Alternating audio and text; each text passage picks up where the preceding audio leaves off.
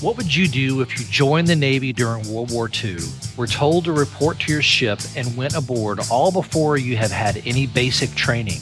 In fact, you go aboard still in your civilian clothes and suitcase. That's precisely what happened to Wish Lemons. Through a snafu, he was sent from the West Coast directly to Pearl Harbor, which was attacked while he was en route. Arriving on December 10, 1941, the still smoldering Pearl Harbor would be where he would transfer to the heavy cruiser USS San Francisco. But what do you do with a guy aboard ship in wartime with no training? Well, you're going to find out.